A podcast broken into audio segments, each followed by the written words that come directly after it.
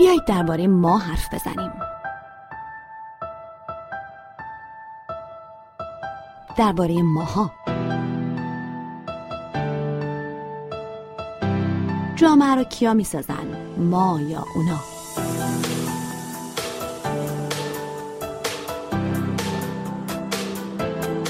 اینا اینطورین اونا اینطورین اما اینا همون اونا هستن.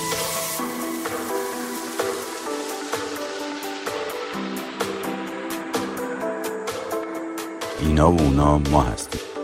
ما یعنی جامعه. جامعه یعنی ما. یعنی ماها.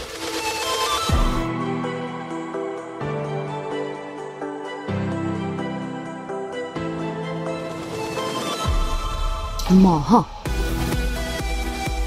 سلام من فهیم خزر هیدری هستم روزنامه نگار. و من هم هنوز حسین قاضیان هستم جامعه شناس. و این هم هنوز یک شماره دیگه است از پادکست ماها. این بار قرار در ماها درباره تنهایی صحبت کنیم. می‌خوایم درباره تنهایی صحبت کنیم. تنهایی که این همه جامعه و خانواده و اطرافیان و دوست و دشمن و حتی ادیان و خلاصه همه ما رو از اون میترسونن. تنهایی که خیلی همیشه ترسناک ناراحت کننده غمانگیز و چیزی که باید ازش فرار کرد یا به هر قیمتی باید پرش کرد. تنهایی که یه چنین چیزی به ما معرفی شده. بله قرار از همین موضوع صحبت کنیم. تنهایی.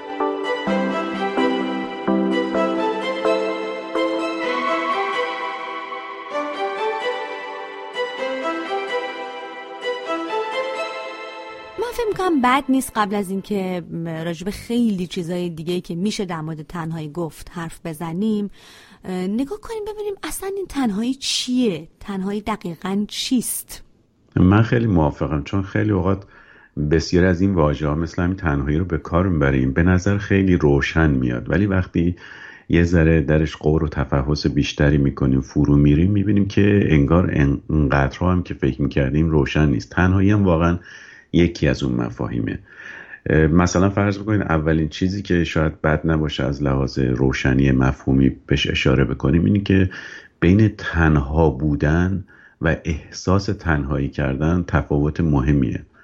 و این تفاوت مهم در واقع ناشی از تفاوت مفهوم مکان و مفهوم فضاست. چون مکان فقط یک محله اما فضا در واقع یک مکان است به اضافه رابطه انسانی که به اون مکان اضافه شده. بنابراین وقتی ما میگیم تنها بودن یعنی تنهایی مکانی. ولی وقتی از احساس تنهایی کردن داریم صحبت می‌کنیم از تنهایی فضایی داریم حرف می‌زنیم. چون فضا در واقع رابطه هم درش دخیله. یعنی رابطه است به اضافه مکان. اون رابطه حاکی از چیه؟ حاکی از علاقه است حاکی از تعلق و حاکی از حمایت. برای همین هم است که ما ممکنه که تنها زندگی کنیم یعنی در یک مکان تنها باشیم ولی احساس تنهایی نکنیم. چرا؟ چون در یک رابطه هستیم. رابطه ای که توش علاقه تعلق و حمایت هست برعکسش هم هست. ما ممکنه لازم مکانی تنها نباشیم این یعنی تنهایی مکانی نداشته باشیم. تنها زندگی نکنیم با کسی زندگی بکنیم اما تنهایی رو احساس کنیم. چرا؟ چون اون با اون افراد یا فردی که زندگی می‌کنیم رابطه نداریم. یعنی رابطمون به مفهوم علاقه تعلق و حمایت کم و زیاد شده یا از بین رفته یا نقصان پیدا کرد بنابراین اول خوبه که بین تنهایی مکانی و تنهایی فضایی یعنی تنها بودن و احساس تنهایی کردن یه تمایزی قائل بشیم. دومی که بدونیم تنهایی می‌تونه موقتی باشه یا رو به رشد باشه یا کم بشه. اینطوری نیست که یه چیز ثابت باشه و همیشه یه جور باشه. و به علاوه ممکنه برای افراد نامتقارن باشه. یعنی افرادی ممکنه در یک مکان معین با همدیگه زندگی بکنن. اما چون احساسات عاطفی آدم ها نامتقارنه این احساس تنهایی کردنشون هم نامتقارن باشه. یعنی یک نفر مثلا یه رابطه دو تا زوج رو در نظر یه زوج رو در نظر بگیرید که یکی ممکنه احساس تنهایی کنه در این ارتباط یه کسی ممکنه احساس تنهایی نکنه چون احساسات عاطفیشون نامتقارنه احساس تنهایی کردنشون هم نامتقارنه. خود همین تازه احساس تنهایی کردنم یه مفهوم شدت پذیر یا به اصطلاح قدما اشتدادیه. یعنی مفهوم دیجیتال نیست که بگیم آدم یا تنها یا با کسی هستن یا احساس تنهایی می‌کنن یا نمی‌کنن. آدما می‌تونن کم یا زیاد احساس تنهایی بکنن. با وجود اینکه ممکنه تنهایی مکانیشون خیلی فرقی نکنه. یعنی یک طیف خیلی وسیعی است از اینکه آدما انقدر در همدیگه غرق شده رابطه هاشون علاقهشون تعلقشون و حمایتشون که انگار حتی حریم های شخصی هم از بین رفته تا برسه به جایی که اینا کاملا از هم جدا و هیچ گونه رابطه یعنی اون علاقه تعلق و حمایت بینشون وجود نداره و کاملا دیگه تنها. هستن. بنابراین این طیف رو باید در نظر داشت به نظر. خب حالا این موضوع بحث بود که اساسا وقتی به قول شما میگیم تنهایی از چی صحبت می‌کنیم. ولی از اون که یکم جلوتر بریم برای من مشخصا این سوال خیلی وجود داره که چرا تنهایی با همه تعریف هایی که حالا ازش کردیم همیشه اینقدر بده. چطور ممکنه که یک چنین اتفاق نظری درباره بد بودن تنهایی و اهمیت تنها نبودن وجود داشته باشه؟ یعنی به نظرم در کمتر موردی تا این حد توافق وجود داره. همه قبول دارن همه فکر می‌کنن و همه باور دارن که تنهایی خیلی بده و بعد ازش فرار کرد. و اگه تنهایی حتما بعد از تنهایی به هر روشی شده بیای بیرون. و سوال اینجاست که چرا؟ از کجا اینطور شده؟ بذارید من یک کمی در این مقدماتی که شما میگین تشکیک کنم. به این مفهوم که آیا واقعا همه از تنهایی بدشون میاد؟ حتی اگر این جمله در گذشته درست می بود به مرور که ما وارد جهان جدید میشیم این تغییراتی درش به وجود اومده. یعنی الان بسیاری از پیمایش هایی که انجام شده نشون داده که میزان علاقه به تنها زیستن و حتی تنهایی یا بد ندونستن اون داره افزایش پیدا می‌کنه. و اصلا شما نگاه کنید این همه کتاب مقاله هست در باب اینکه ما چطور از تنهایی استقبال کنیم چطوری اصلا مهارت های زندگی در تنهایی رو به دست بیاریم و خود اینکه کتاب ها منتشر میشه یعنی مبنای اقتصادی داره معلومه که بازار داره بنابراین معلومه متقاضی داره بنابراین معلومه که یه عده تقاضای این رو دارن که بدونن با تنهایی خودشون چگونه سر کنن یا چگونه به استقبالش برن. تو جامعه های مختلف طبیعتا متفاوته ولی من با شما هم عقیده هستم که بسیاری از افراد لاغر تصور می‌کنن که بیشتر مردم از تنهایی میترسن یا بعدشون میاد اینا.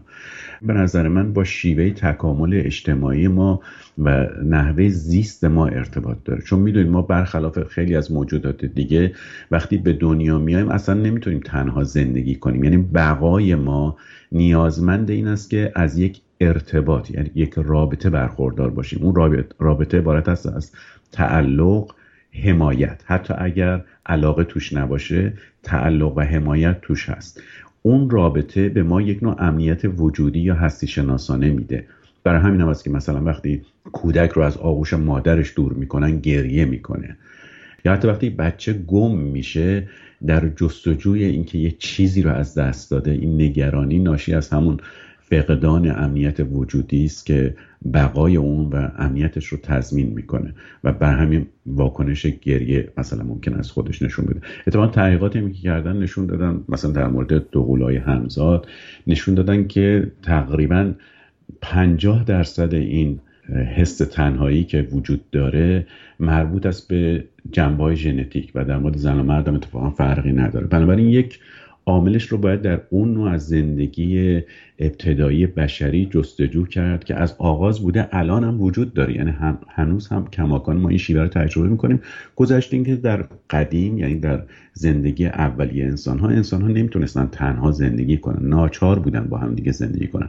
امروز است که ما به خاطر توسعه تکنولوژی می‌تونیم تنهایی از پس مسائل و مشکلات خودمون بر این توی وجود ما مونده توی سلول های ما مونده توی اطلاعات ژنتیکی ما مونده و ما هنوز احساس نیاز داریم به جمع و به دیگری به اون رابطه یعنی تعلق و حمایت و علاقه و بنابراین ناچار ما هدایت میشیم به اینکه در واقع است تنهایی بترسیم. این ریشه های سطحی هم داره. یعنی تجربه دست اول زندگی ما یا تجربه دست دوم خودمون مثلا دیدن آدمایی که به تنهایی از پس کارشون بر نمیان. مثلا پدر بزرگ یا مادر بزرگی که دیگه انقدر مسن شدن یا بیمار شدن که دیگه نمی‌تونن تنهایی کار خودشون رو انجام بدن و ما نگرانشون هستیم ناراحتشون هستیم و به حالشون تاسف می‌خوریم.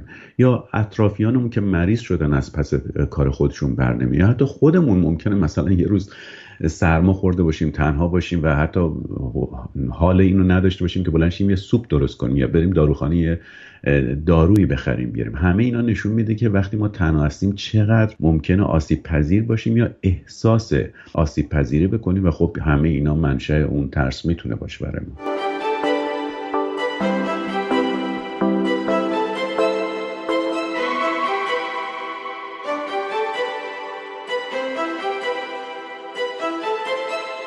خب تا اینجا حرف زدیم در مورد اینکه چرا تنهایی انقدر بده انقدر بد در نظر گرفته میشه چرا فکر می‌کنیم انقدر بده چرا انقدر از تنهایی میترسیم از تنهایی خودمون در تنهایی دیگران فکر می‌کنیم حتما باید از تنهایی بیان بیرون. من فکر می‌کنم که حالا مستقل از اینکه شما مثلا به بیماری اشاره کردید ناتوانی اشاره کردید به جز این موارد یه بخشی از ماجرا به نظر من برمیگرده به موضوع خود. یعنی خود من که با خودم چه کار می‌تونم بکنم؟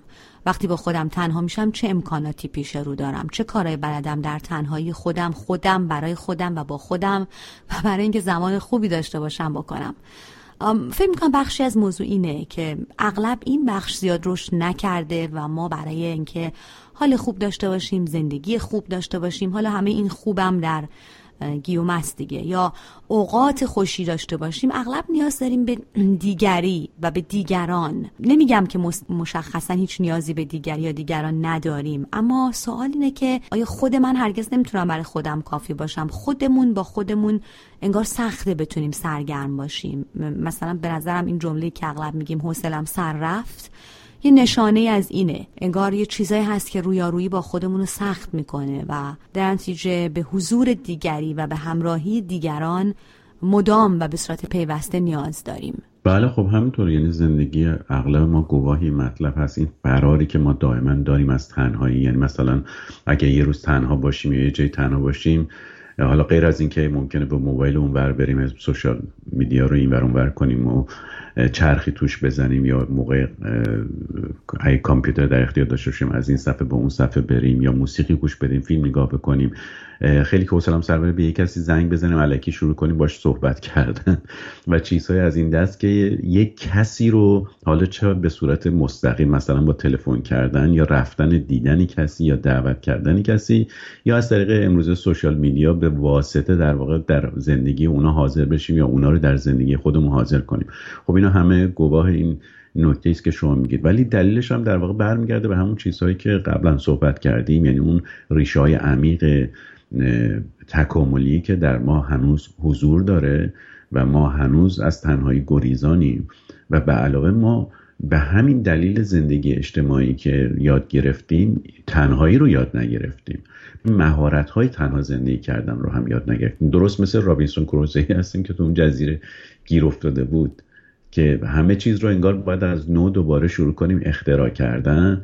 بنابراین انگار اختراع تنها زندگی کردن هم خودش یه مهارتی می‌خواد که خب ما یاد نگرفتیم دیگه. اتفاقا همین حالا من از سوشیال میدیا حرف زدم. تحقیقات جالبی کردن در مورد اینکه اون کسایی که مثلا بیشتر از دو ساعت در روز به سوشال میدیا سر می‌زنن دو برابر دیگران ممکنه بیشتر احساس تنهایی بکنن.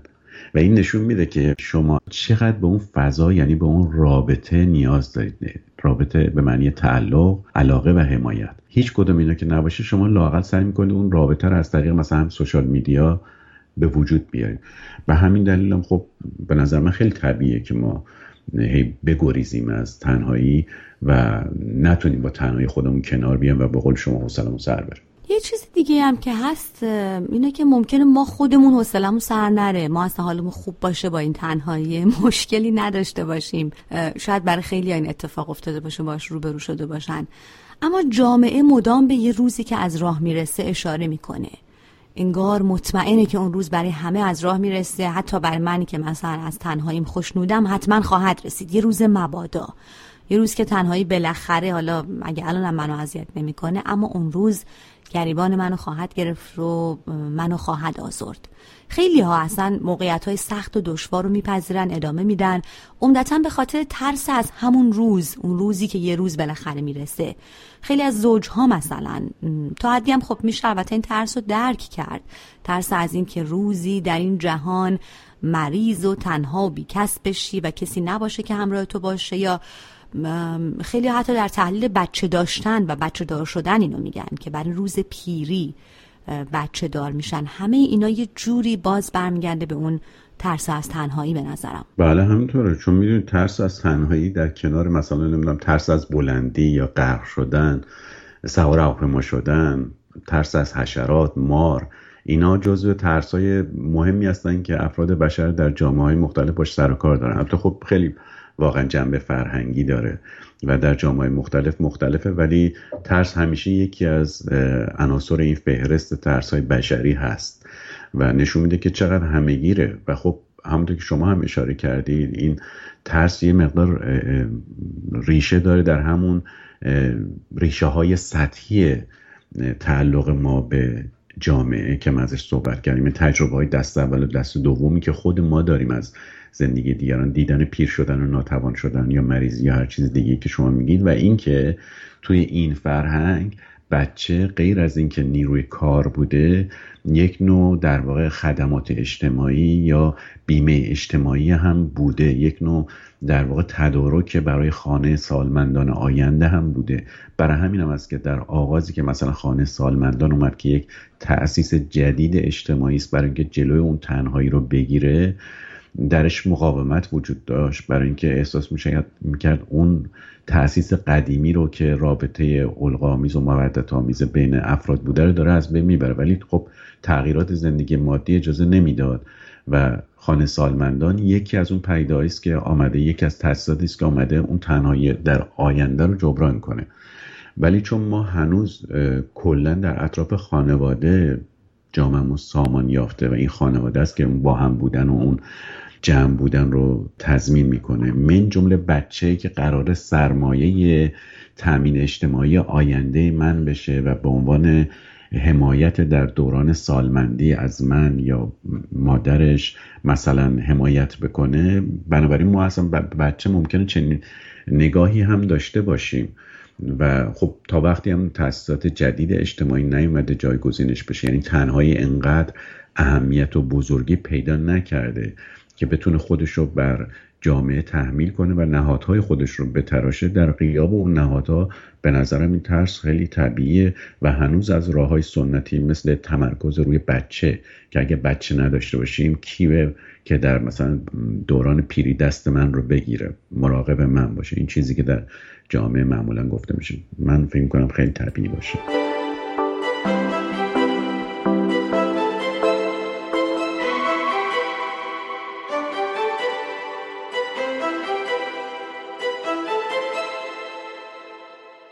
شما در اون توضیح اولی که در این پادکست دادین در مورد تنهایی یه صحبتی هم کردین درباره تفاوت تنهایی و احساس تنهایی. حالا من می‌خوام به اینم نگاه بکنیم که تفاوت بین تنهایی و تنها موندن تفاوت ظریف و مهمی است. تنها موندن به نظرم یه موقعیتیه که خب احتمالا انتخاب نشده. شما تنها گذاشته شدید انگار دورتون هیچکی نیست و همه رفتن. و شما بدون تصمیم خودتون تنها گذاشته شدین. نه اینکه تنهایی رو به عنوان شیوه زندگی انتخاب کرده باشین.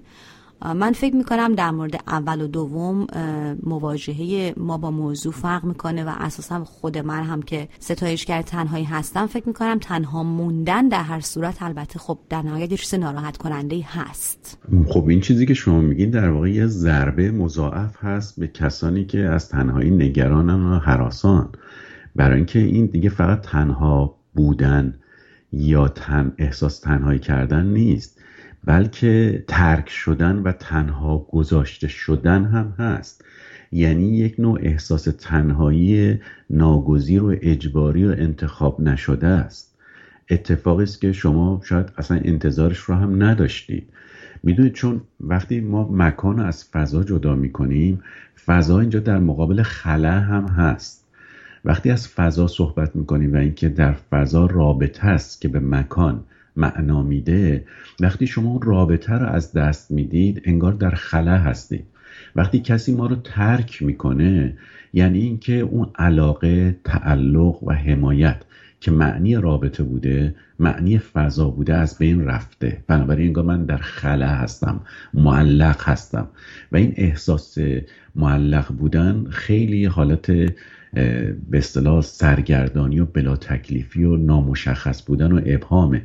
و به علاوه لحاظ عاطفی ممکنه نوعی باخت هم باشه. اگر من انتخابش نکرده باشم دیگری من رو تنها گذاشته باشه.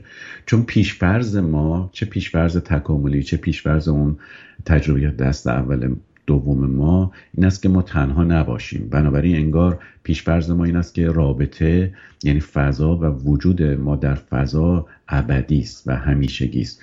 وقتی این اتفاق اونم ناخواسته بدونی که ما بخوایم میفته یک نوع اجبار و تحمیل بر ما. و خب به نظر من هم گفتم یه ضربه مضاعفه. یعنی چیزی بیش از تنها بودن یا احساس تنهایی کردنه بلکه احساس تنهایی کردنی است که ناشی از تنها گذاشته شدنه. و خب به مراتب بدتره.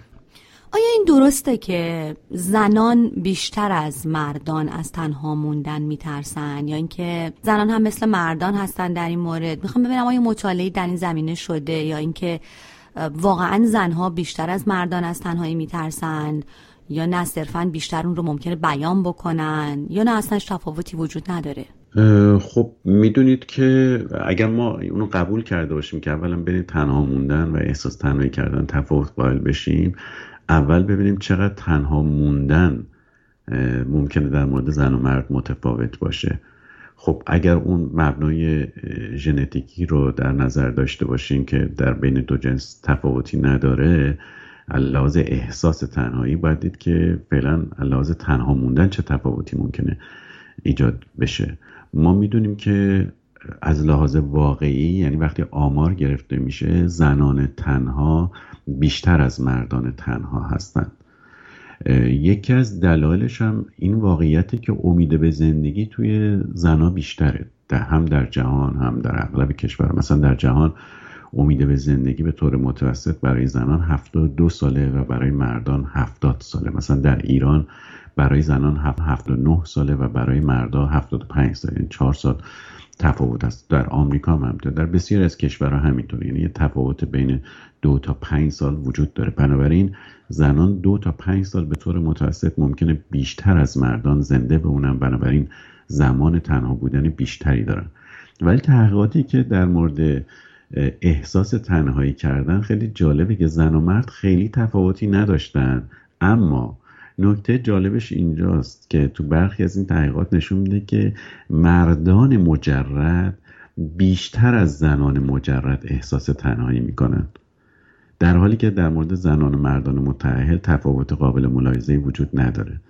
یعنی زنان و مردان متعهل هم که در واقع تنها نیستند اما ممکنه که احساس تنهایی بکنن و اتفاقا تو برخی از تحقیقات نشون داده که زنان به اصطلاح متعهل بیشتر از مردان متعهل احساس تنهایی می‌کنن. یعنی معلومه که اون رابطه نامتقارن که صحبت می‌کردیم در مورد زنان با حساسیت بیشتری همراه. یعنی اونها بیشتر احساس تنهایی می‌کنن یعنی بیشتر براشون رابطه حساسه و ممکنه اون رو از دست بدن یا احساس کنن از دست دادن. و بنابراین احساس تنهایی بیشتری بکنن با اینکه متأهل هستن. ولی در مورد مردان مجرد و زنان مجرد وقتی مقایسه شده این مردان مجرد هستن که بیشتر احساس تنهایی می‌کنن. خب این تیکه خیلی جالب بود. آره برای منم جالب بود وقتی دنبالش کردم. اگه حالا بیایم به جامعه آمریکا هم نگاهی بکنیم فقط به این در مورد ایران صحبت نکنیم تو جامعه آمریکا هم تنهایی واقعا خیلی زیاد تحسین شده نیست.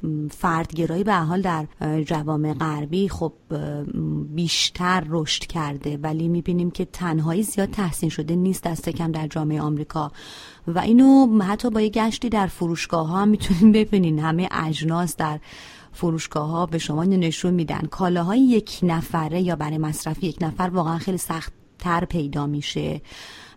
همه چیز یا بیشتر چیزها در سایز خانواده تولید میشه. سایز خانواده معمولا ارزون تره تخفیف های بیشتری داره.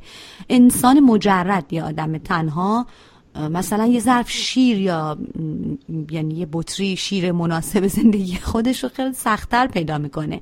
همه چیز طراحی شده برای تنها نبودن تنها نماندن و تنها زندگی نکردن. اتفاقا یکی از تجربه جالب منم یکی از اولین مواجهه هایی است که من با این جامعه لازم مصرف داشتم که از خمیر دندون گرفته تا دستمال توالت تا شیر که شما اشاره کردید. نمی‌تونید برای یک شخص گیر بیارید. یعنی برای تعدادی از آدم ها معمولا سه چهار نفر باید بخرید. و این نشون میده که بازار و اقتصاد چگونه هم خودش رو هماهنگ کرده هم داره تحمیل می‌کنه. یعنی تو این جامعه خانواده چجوری تونسته خودش رو وارد اقتصاد کنه؟ چون مثلا در ایران هم به خانواده اهمیت بیشتری میدن. یا حتی مثلا میزان طلاق در اینجا چیزی حدود دو سه برابر ایرانه. بنابراین خانواده در ایران ثبات بیشتری دارن. ولی شما این نوع از تحمیل بازار رو نمی‌بینید که شما رو وادار کنه که حتما به اون شیوه خرید و مصرف زندگی کنید. در حالی که خب تعهل در ایران ستایش بیشتری میشه و تجرد بیشتر سرکوب میشه. بنابراین تنها بودن اونجا احتمالا با مجازات بیشتری همراه تا جامعه آمریکایی. اما حضور بازار و منافع اقتصادی یعنی مکانیزم سرمایه داری به گونه عمل کرده که خودش رو عملا به نظم مصرفی افراد تحمیل کرده. حالا نظام مالیاتی که سر جای خود داره اون بحث جداگانی است ولی همه اینا در واقع از این ناشی شده که هنوز اون نوع از نهادها و ترتیبات اجتماعی که ناشی از اون ترس ناشی از تنهایی بوده و اون شیوه زندگی جمعی که ما در گذشته دنبال می‌کردیم هنوز نتونسته تحت تاثیر تحولات تغییر کنه و نهادهای جایگزین شیوه های مصرفی جایگزین کاملا بتونن مسلط بشن. البته حالا در مورد جامعه آمریکا اینطوری جامعه اروپا از این بابت یه مقدار متفاوته تا اونجا که من تجربه دارم. و خب به میزان به اصطلاح حضور داری در یک جامعه هم ارتباط داره. اینکه بازار چقدر حرف نهایی رو می‌زنه و سویه مصرف کنندگان چقدر قدرت داره. همه اینا رو اگر به هم دیگه ارتباط بدیم به نظر من نشان دهنده این است که هنوز که هنوزه اون نوع از تأسیسات اجتماعی که با تنهایی و تنها زندگی کردن. بتونه سازگار بشه نتونسته جایگزین نهادهایی بشه که زندگی جمعی رو ما رو حفاظت می‌کنه. و اشاره کردین حالا مثلا جامعه اروپایی مقدار متفاوت با جامعه آمریکا در این زمینه. می‌خوام ببینم که آیا جامعه ای که از تنهایی بیشتر نشون میده دست کم بروز و ظهورش بیشتره که از تنهایی میترسه یا نگرانه یا تنهایی رو چندان انتخاب مناسبی نمی‌دونه. جامعه که احتمالا بیشتر به مرگ فکر می‌کنه مرگ اندیشتره. من تحقیقی ندیدم در این زمینه حقیقتش تا الان که آیا این دوتا ارتباطی به هم دارند یا ندارند. دست کم در ذهن مردم چون این در واقع پرسش پیمایشی است. یعنی باید دید مردم چگونه این دوتا عنصر رو به هم دیگه مرتبط می‌کنن. یعنی معنایی که برای مرگ و معنایی که برای تنهایی یا احساس تنهایی می‌کنه آیا در نزد اونا با هم ارتباطی داره به عنوان فاعل این کنش ها یا مفعول این کنش ها اگر اینطوری بخوایم نگاه کنیم من تا به حال ندیدم تحقیقی در این زمینه. ولی اگر از لحاظ مفهومی بخوایم نگاه کنیم در واقع افراد بیشتر از اینکه از خود مرگ بترسن و اون باعث باشه که از تنهایی هم بترسن از اون تنهایی پیش از مرگ میترسن عمدتا. چون یک فرایندی طی میشه تا به مرگ معمولی بیانجامه و اون فرایند با ناتوانی همراهه که شما به حمایت دیگری یعنی اون رابطه نیاز دارید شاید اون ترس ناشی از ترس تنهایی در انتهای دوران زندگی باشه که ما رو به مرگ نزدیک می‌کنه. دقیقا عنوان کتاب نوربرت الیاس یاد من میاد تنهایی محتضران. یا تنهایی دم مرگ که اساسا یه تحقیق مفصلیه در مورد اینکه در جهان مدرن افراد اغلب تنها میمیرند. حالا اون منظورش اون نگاهش اینه که مثلا در بیمارستان میمیرن نه در خانواده در جمع خون... خانواده در حضور در خانه. و تحقیق مفصلی می‌کنه که نشون میده چقدر از اون تنهایی پیش از مرگ اشخاص ممکنه که نگران باشن و بترسن.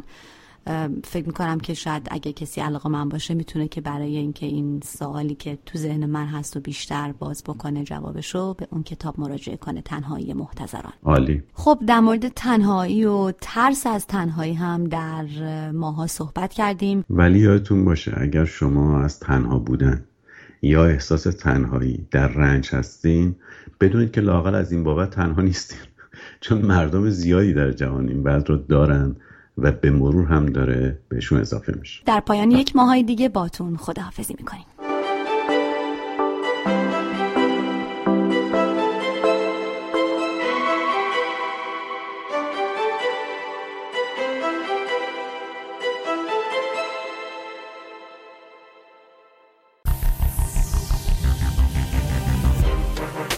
از رسانه پارسی این برنامه را هم‌اکنون می توانید از کانال تلگرام، صفحه فیسبوک، اینستاگرام و توییتر ما Persian Media Production دنبال کنید.